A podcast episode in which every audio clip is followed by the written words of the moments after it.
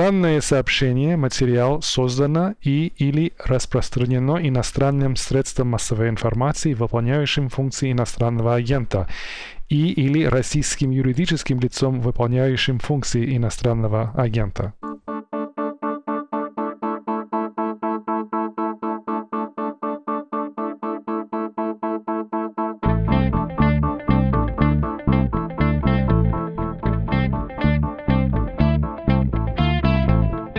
Здравствуйте, вы слушаете подкаст о новостях, которые долго остаются важными, то есть что случилось, ежедневный аудиовыпуск «Медузы». Мое имя Владислав Горин, тема эпизода «Прощание с российским космосом». Может, я, конечно, преувеличиваю, но есть полное ощущение, что война его похоронила.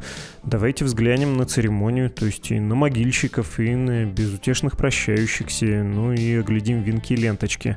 Вопросы с меня, ответы с популяризатора науки Виталия Егорова. Вот-вот приступим.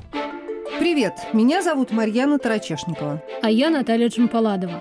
И мы делаем подкаст «Человек имеет право», где рассказываем, как идеи мыслителей и политиков прошлых лет влияют на сегодняшнюю жизнь. Как демократии превращаются в диктатуры, как диктаторы готовят почву для репрессий и как судят военных преступников. Слушайте новые эпизоды по вторникам в привычном агрегаторе подкастов.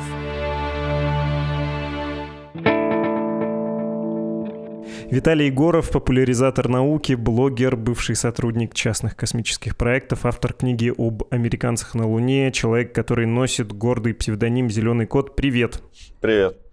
Ты еще когда произнес надгробную речь по поводу российской космонавтики? Какого это было числа? Ну, это была не нагробная речь, просто я сказал, что наша космонавтика отброшена на 30 лет. Это было, ну, где-то начало марта, наверное. Я предложил бы тебе поговорить об этом подробнее, тем более, что появляются разные новые поводы. Ну и, в общем, суммировать то, что уже произошло, список потерь составить и посожалеть, наверное, стоит. Возможно, у тебя есть хорошие новости, и тебе кажется, что можно пересмотреть твои заявления тогдашние. Может быть, все не так ужасно, и, может, в чем-то прав, например, Дмитрий Рогозин, который говорит про то, что Россия и сама справится. В общем-то, какой у нас повод? Не особо веселый, опишу его его словами издания иностранного агента Insider. Крупнейшая частная авиакомпания России S7 объявила о заморозке своего амбициозного проекта в области космических перевозок S7 Space. Проект предполагал развитие надводной стартовой площадки для коммерческих запусков. Фактически это был отечественный конкурент SpaceX. Однако сперва аннексия Крыма, позднее полномасштабное вторжение на территорию Украины поставили крест на перспективах проекта. У компании больше нет на него денег. Спасти S7 Space может государство государства, но в условиях санкционного давления в это верится с трудом. Можешь рассказать про этот проект авиакомпании? Там действительно были интересные вещи, было сотрудничество с Украиной, с Норвегией, с США. Почему не взлетело в буквальном смысле? Ну, если начинать историю морского старта, то это 90-е годы, это попытка постсоветской страны, даже стран уже теперь, э, там, Украины, России – вписаться в мировой космический рынок. Америка очень сильно способствовала этому, и результатом стало вот такое производство, такая переделка нефтяной платформы под э, космодром, под пусковую площадку. Там и норвежцы поначалу участвовали, вот Америка, Россия, Украина. Запускать предполагалось и запускалась ракета «Зенит», морская модификация. А «Зенит» — это результат производства на Южмаше в Днепре, ну тогда Днепропетровск, с российскими двигателями первой ступени. В Советском Союзе, понятно, это была советская ракета, а теперь у нас получилась украинско-российская ракета. Было совершено, если не ошибаюсь, 36 запусков, два запуска было неудачно, и в 2009 году проект обанкротился, потому что изначально в него вложили порядка 3 миллиардов долларов, и они не окупились, потому что предполагалось, что частота запусков будет выше, на штатную частоту 6 запусков в год пусковая система вышла лишь один год из всех там с 90-х вот до 2009 -го. Ну и в результате стало ясно, что отбить э, стартовые инвестиции невозможно. Там были перетурбации, в результате почти весь пакет акций компании достался России. РКК «Энергия», что является подразделением Роскосмоса. За это, кстати, руководителя РКК «Энергию» тогдашнего посадили Лапоту Виталия. Сейчас, по-моему, он под домашним арестом, что ли. При том, что сейчас Рогозин гордится тем, что морской старт стал российским. Запуски совершались из Тихого океана.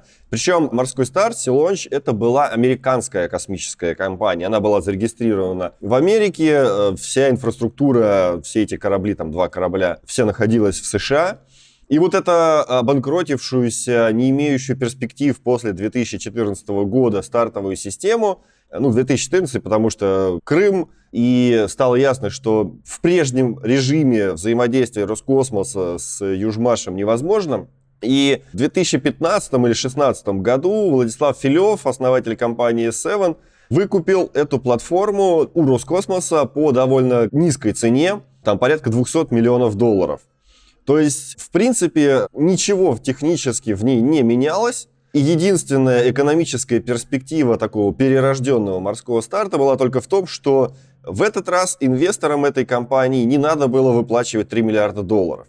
И в этом была некая такая бизнес-новизна всего этого проекта, что, мол, да, мы будем запускать там 3-4 ракеты в год, но поскольку нам не надо колоссальные инвестиции отдавать, это, в принципе, имело шанс стать рентабельным. Но все уперлось в ракету. Была надежда, что вот эта частная компания сможет как-то деполитизировать процесс ракетного производства. Даже рассматривался вариант, что двигатели будут производиться в России, корпуса в Украине. Все это будет отдельно вестись в Америку, там собираться, ставиться на стартовую платформу и запускаться из океана, из Тихого.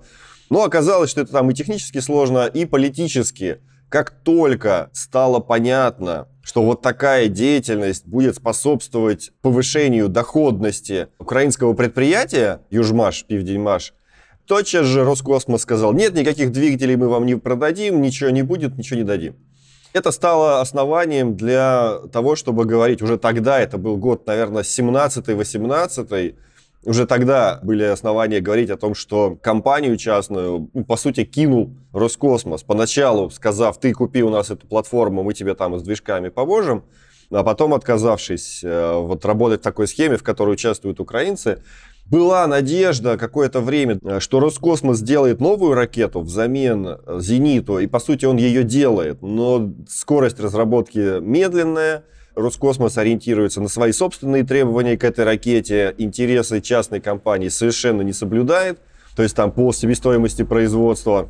Ну и хотя все это время Филев тащил этот проект, но серия негативного стечения обстоятельств, там и гибель его супруги, которая серьезно ему в этом бизнесе помогала, потом ковид серьезно повлиял на благополучие экономической базовой материнской компании Seven Airline – и в конечном счете вот э, все добила война, и я так понимаю, это было очень тяжелое решение, потому что такие коллективы, там больше 50 человек, по некоторым данным, было уволено, такие коллективы собираются годами, практически десятилетиями. Многие специалисты были еще из того, из старого S7 Space до банкротного, до 2014 года. И это большая потеря и для космонавтики, и для российской, и для мировой, и для частной. Ну вот, нынешние условия совсем не располагают к появлению русского SpaceX. Ну, прелесть была в том, что платформу можно перемещать. Э, как известно, чем ближе к экватору, тем меньше топлива нужно, чтобы выйти на орбиту, а сходство со Space X в том, что государство сделало базовые инвестиции вот в саму эту платформу в космодром, а частный бизнес уже не несет э, колоссальное вот это бремя. Маск пользуется примерно тем же самым. Действительно, аналогия была практически прямой, вполне себе оправданной. Ну, в общем, с печалью попрощаемся. Давай еще проведем ревизию того, что было потеряно. Что еще потеряли? Недавно был сюжет в новостях, и ты его комментировал с орбитальным телескопом немецкая Ерозита как часть обсерватории «Спектр РГ», и Россия хотела включить немецкое оборудование, в общем, по сути, пиратским образом. Можешь про это рассказать? На самом деле в российском космосе сейчас таких примеров космического пиратства произошло несколько. Просто «Спектр РГ» он такой наиболее значимый флагманский проект сотрудничества российских астрофизиков и немецких.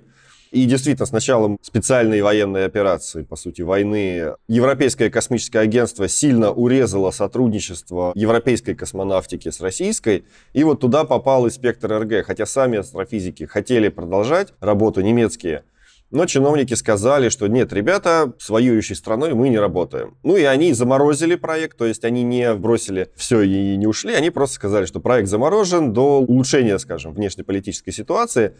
Но это проект такой, который наиболее эффективен при работе в паре. Там два телескопа, один российский, один немецкий. Они наблюдают одновременно в одну сторону направленные, но в несколько разных диапазонах. Немецкий наблюдает в мягком рентгеновском диапазоне, российский в жестком. То есть они дополняют друг друга и вместе работают эффективнее. Наш телескоп продолжает наблюдение, и вот Рогозин говорит, да что мы будем слушаться немцев, давайте немецкий телескоп включим и будем снова собирать научные данные.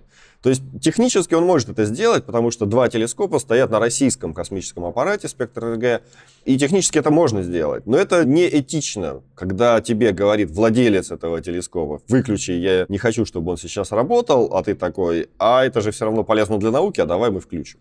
И это прежде всего вредно для российской науки, потому что это серьезный удар по репутации наших ученых, по репутации нашей космонавтики, которая вот занимается таким пиратством, самовольно включает, выключает и использует оборудование других стран, других космических агентств. И, как я уже сказал, это не первый раз. Такое же произошло с оборудованием эксперимента. По-моему, тоже немцы там участвовали. Икарус — это эксперимент по наблюдению по радиомаячкам перемещения животных на Земле. То есть радар из космоса на Международной космической станции на российском сегменте принимает данные, и вот он тоже был отключен немецкой стороной, и наши его включили, сказали, а мы сами будем проводить эксперименты. Подобное тоже происходило еще на МКС с канадским телескопом. Так что в целом для России, для Роскосмоса такая практика не впервой. И, конечно, это сильнейшим образом бьет по репутации российской космонавтики. И это как раз вот то самое, о чем я говорил про 30 лет. 30 лет российские специалисты, инженеры, ученые – менеджеры, пытавшиеся налаживать международную кооперацию, международное сотрудничество, в значительной степени продвинувшись в это, российская космонавтика стала частью мировой космонавтики. И долгое время европейцы, американцы рассматривали российские ракеты, российскую там, сегмент модуля МКС как ну, полноценные возможности, которыми они могут пользоваться за свой счет, то есть выплачивая деньги России – и все это порушено, ну, по сути, за один день начала специальной военной операции, ну и вот за несколько недель последующих уже стараниями главы Роскосмоса во многом, Дмитрия Рогозина. Потому что если сравнить действия, например, Роскосмоса и Росатома, Росатом вообще сидит тише воды, ниже травы и не отсвечивает, потому что знает, насколько высоко для него значение международной кооперации. А Роскосмос и глава его Дмитрий Рогозин, он просто войной пошел, космический фронт открыл против мировой космонавтики, прежде всего европейской и американской. И вот пока только чудом э, держится проект совместной международной космической станции, потому что действительно очень дорог и очень важен каждой стороне а все остальное рушится. Уж казалось бы, спектр РГ отключили. Ну все уже, и так уже самое плохое произошло. Давайте еще включим, нагадим на наших ученых, которые против этого включения, и на немецких ученых, которые попросили его выключить. Ну ладно, там чиновники попросили, но немецкие ученые с этим согласились. То есть, уж казалось бы, худшее произошло. Не, давай еще испортим. И это, конечно, дико. Ты упомянул, что МКС остается таким последним бастионом, где сотрудничество еще происходит, но, судя по словам того же Рогозина, есть у меня цитата из «Коммерсанта». Не очень там все здорово. Позиция наших партнеров, сказал он, ну, собственно, глава Роскосмоса, понятно, санкции сняты не будут, при этом опасаясь разрушения сотрудничества на МКС, где роль России имеет принципиально важный характер для обеспечения жизнеспособности и безопасности станции, западные партнеры дают понять, что в действительности санкции в части работы в интересах МКС работать не будут. Но при этом он же сказал, не нравится нам, будем свою станцию собирать. Ну вот как э, была у России станция «Мир» орбитальная в какой-то период, только у России была, да, орбитальная станция. Вот так и будет снова. Это нереально, на твой взгляд. Россия, тем более выключившись из мировой кооперации, не может собрать. Ну, в принципе, может. Тут больше вопрос финансирования. Вот эти разговоры про то, что у нас станция будет своя, это лоббирование. Этих денег на эту станцию нет. Даже неизвестно, сколько она стоить будет, потому что даже там авант-проекта этой станции нет. Э, эскизный проект будет года через два, в лучшем случае. И никто не знает, сколько она будет стоить, сколько она обойдется бюджету. А делать ее надо уже сейчас, чтобы успеть э, что-то запустить и с чем-то начать работать до завершения программы МКС. По МКС сам Рогозин э, и даже уже глава Российской Академии Наук Сергеев сказал, что мы уже решили, когда мы выходим из проекта МКС. Причем дата не называется. Я думаю, это будет все-таки 28 год, потому что иначе у России не будет возможности успеть создать все необходимое для своей собственной станции, даже если будут деньги выделены. И уход более ранний, по сути, может, если не похоронить, то серьезно подорвать возможности российской пилотируемой космонавтики. А это последний такой важный флаг и важное свойство мировой космической державы. Таких стран на сегодня три. США, Китай и Россия. И вот здесь Россия уже на третьем месте, но если мы сделаем паузу, если мы утратим какие-то компетенции, то есть все шансы вообще выпасть из этой тройки. И тогда совсем Россия не будет похожа на сверхдержаву ни в космосе, ни на Земле. И, конечно, и Роскосмос, я думаю, и Путин, пока жив, постараются этого не допускать. То есть до 28 года Россия будет летать на МКС, это моя уверенность. Хотя, опять-таки, ситуация сейчас развивается непредсказуемо, сейчас что-нибудь кто-нибудь решит, и все, там наши либо сразу могут уйти, либо в 2024 году могут уйти. То есть сейчас Соглашение по МКС международное, оно прописано до 2024 года. После 2024 Россия еще должна подтвердить, что она готова летать дальше. Америка уже выразилась желание летать дальше совместно. Все остальные партнеры по МКС также настроены на продолжение работы станции. И от Роскосмоса только вот ждут решения. Ну, а это решение будет во многом определяться текущим внешнеполитическим положением, санкциями, ну и положением, по сути, на фронтах.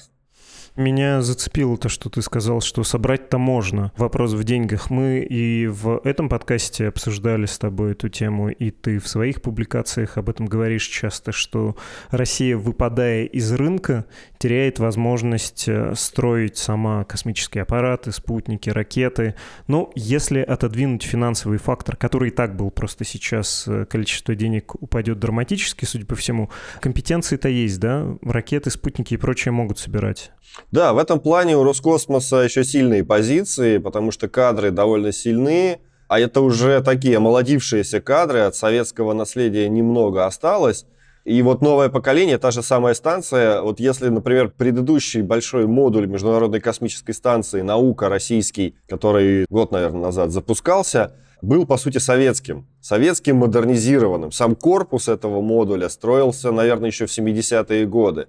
Но на этом все, за эта программа завершилась. И следующий модуль, который Роскосмос изначально планировал на МКС доставлять, научно-энергетический модуль НЭМ, он строится по российским технологиям, то есть уже новое поколение модулей, которые строятся из учета современной возможности промышленности российской, которая уступает возможностям тем, которые были в Советском Союзе.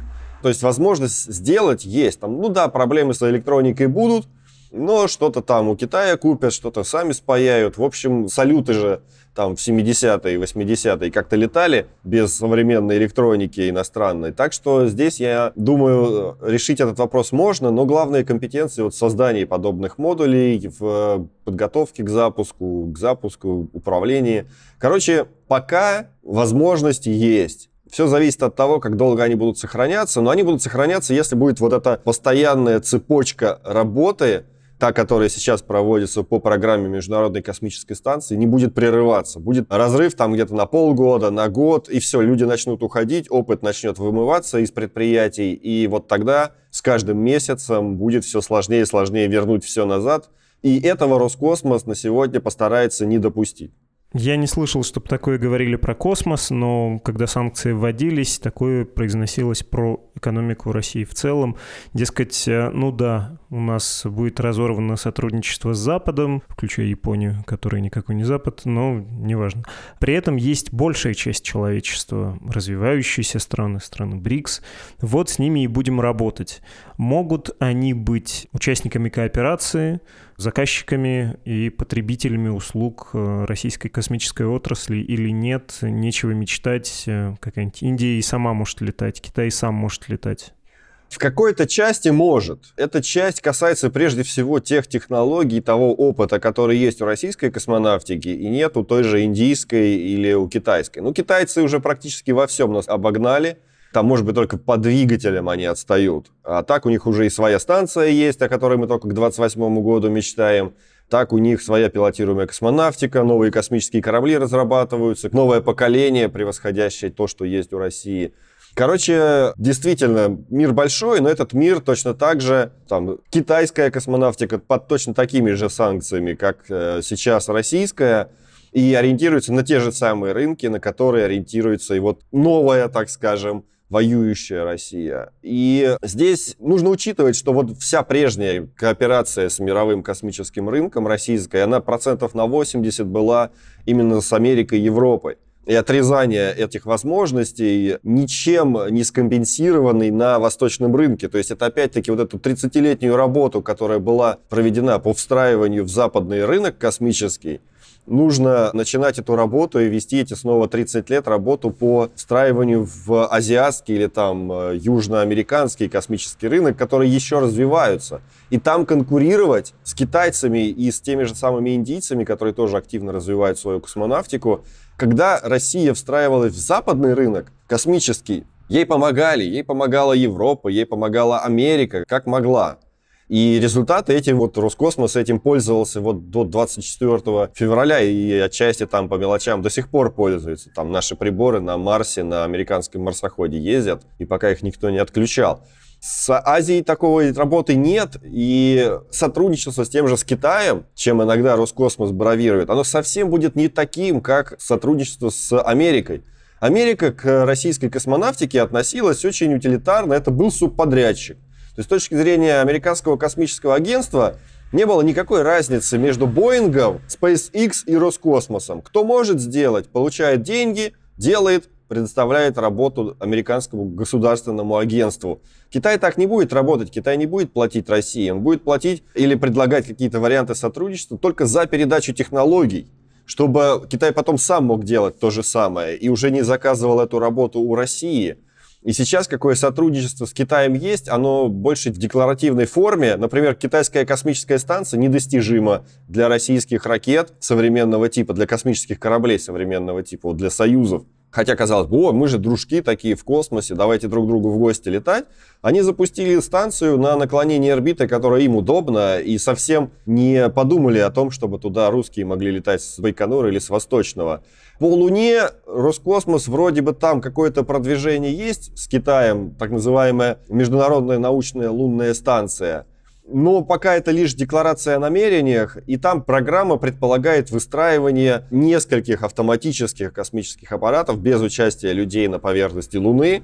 Просто часть из них будет китайская, часть российская. То есть там ни обмена технологиями, ни какой-то субподрядной работы, чтобы кто-то там мог заработать денег, как там у Роскосмоса с Америкой было. Ничего подобного не будет. Каждый за свое делает и запускает, и потом результатами пользуются вместе. То есть это совсем другая схема и совсем невыгодная для Роскосмоса, потому что он не получит из Китая денег за эту работу, что происходило с той же самой Америкой и Европой. То есть здесь замены прямой, вот мы не будем с Европой, будем с Индией, не хотим с Америкой, будем с Китаем, не будет, потому что у Индии и Китая совсем другие интересы, совсем другой подход к работе, совсем другая идеология развития своей космонавтики – и Роскосмосу потребуется очень много усилий, чтобы встроиться в их интересы и в их парадигму развития космоса и заинтересовать чем-то, кроме великого советского наследия и там, технологий, которых пока у азиатских стран нет.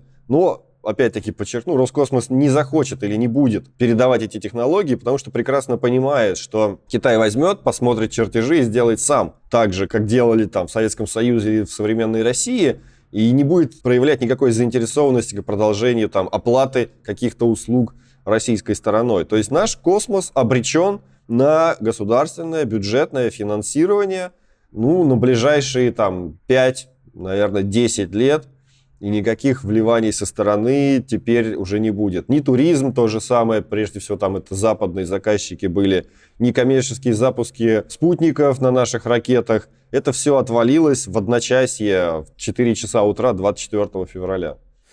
Понятно. Я хотел, знаешь, с тобой еще какую тему обсудить. Тоже вроде российский космос, но когда он делается не в России, а выходцами из России, русскими людьми в том числе. И с этим, кажется, тоже беда сейчас намечается. Я в первую очередь про твоего бывшего работодателя Михаила Кокорича говорю. У него была когда-то в России, кто-то, наверное, помнит, сеть магазинов Техносила, а потом он увлекся космосом, как бизнесом, как делом. Вы с ним работали в компании Даурия.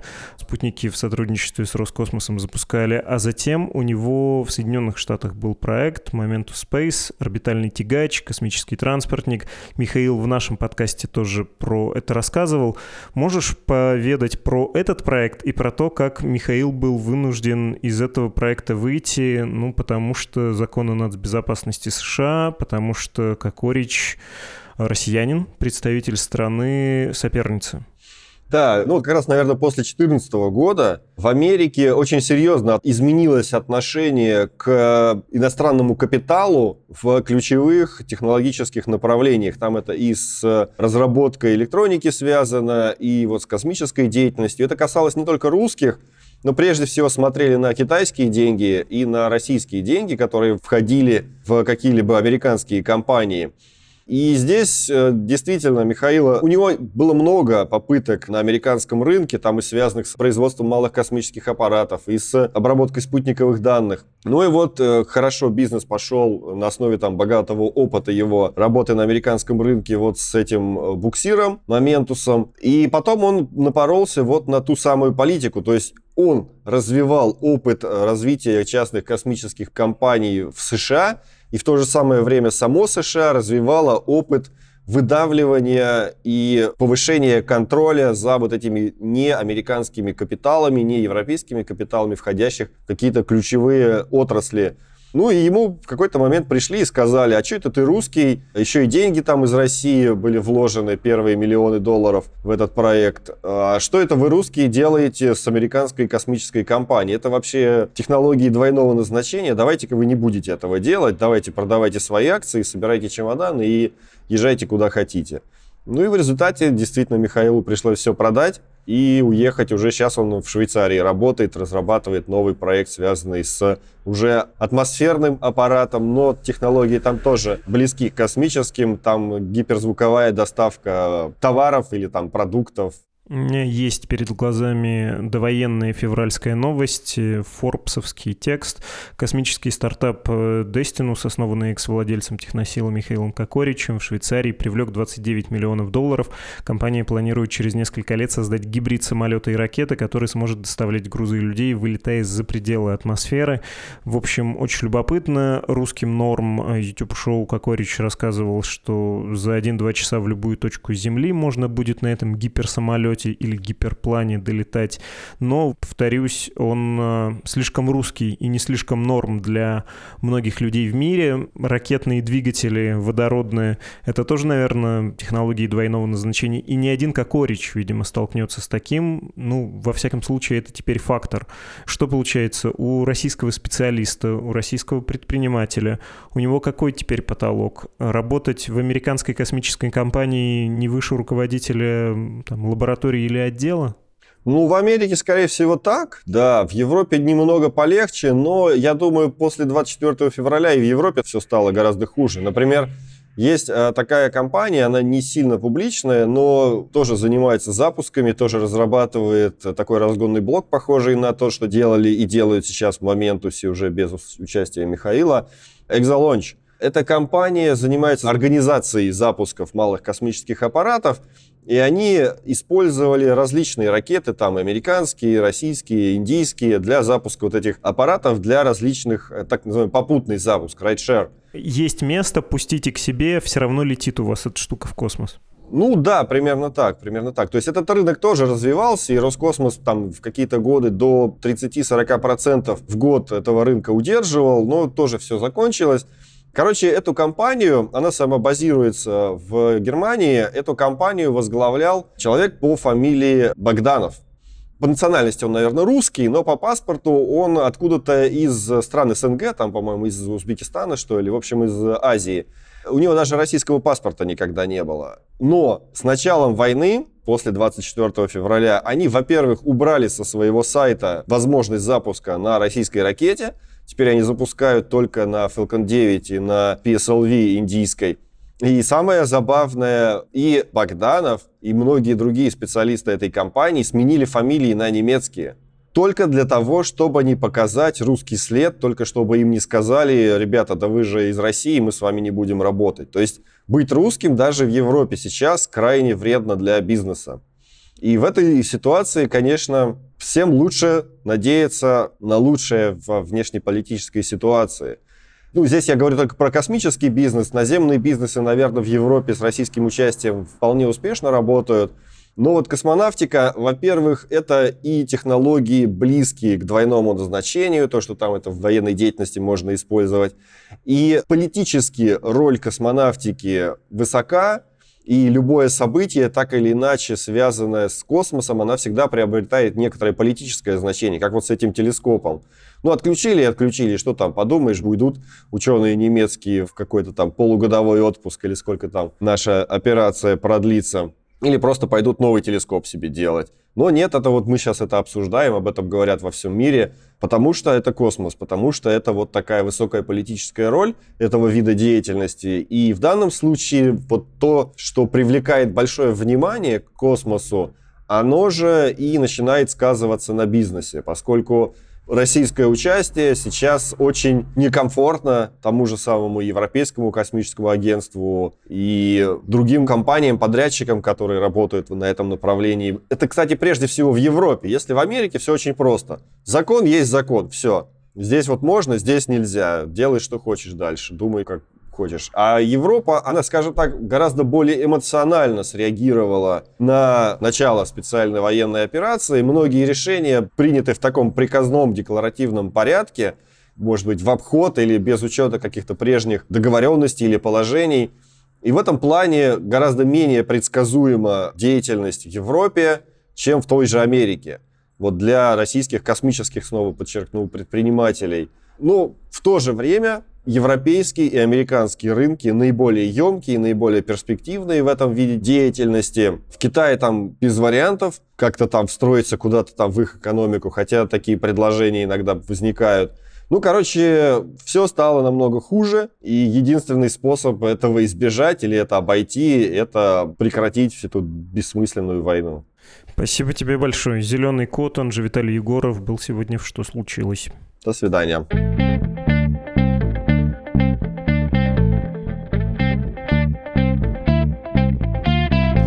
Продолжая традицию 2022 года, начинать выпуск с объявления, начитанного слушателями, хочу вам сказать, что процветает и поджанр «Иностранные граждане говорят об иноагентстве «Медузы» на русском языке, как надо по закону, и факультативно начитывают это же объявление на родных языках. Вот вам пример.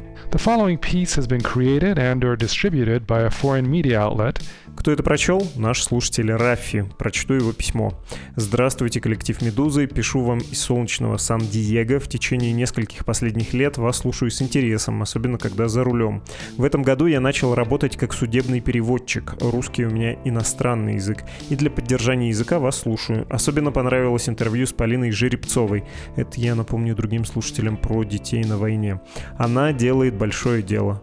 Спасибо, дорогой Рафи, за ваше письмо и за кусочек английском, конечно, за саму русскую начитку. Вам, как человеку за границей живущему, напоминаю, что для донатов Медузе есть специальная англоязычная страница safe.meduza.io.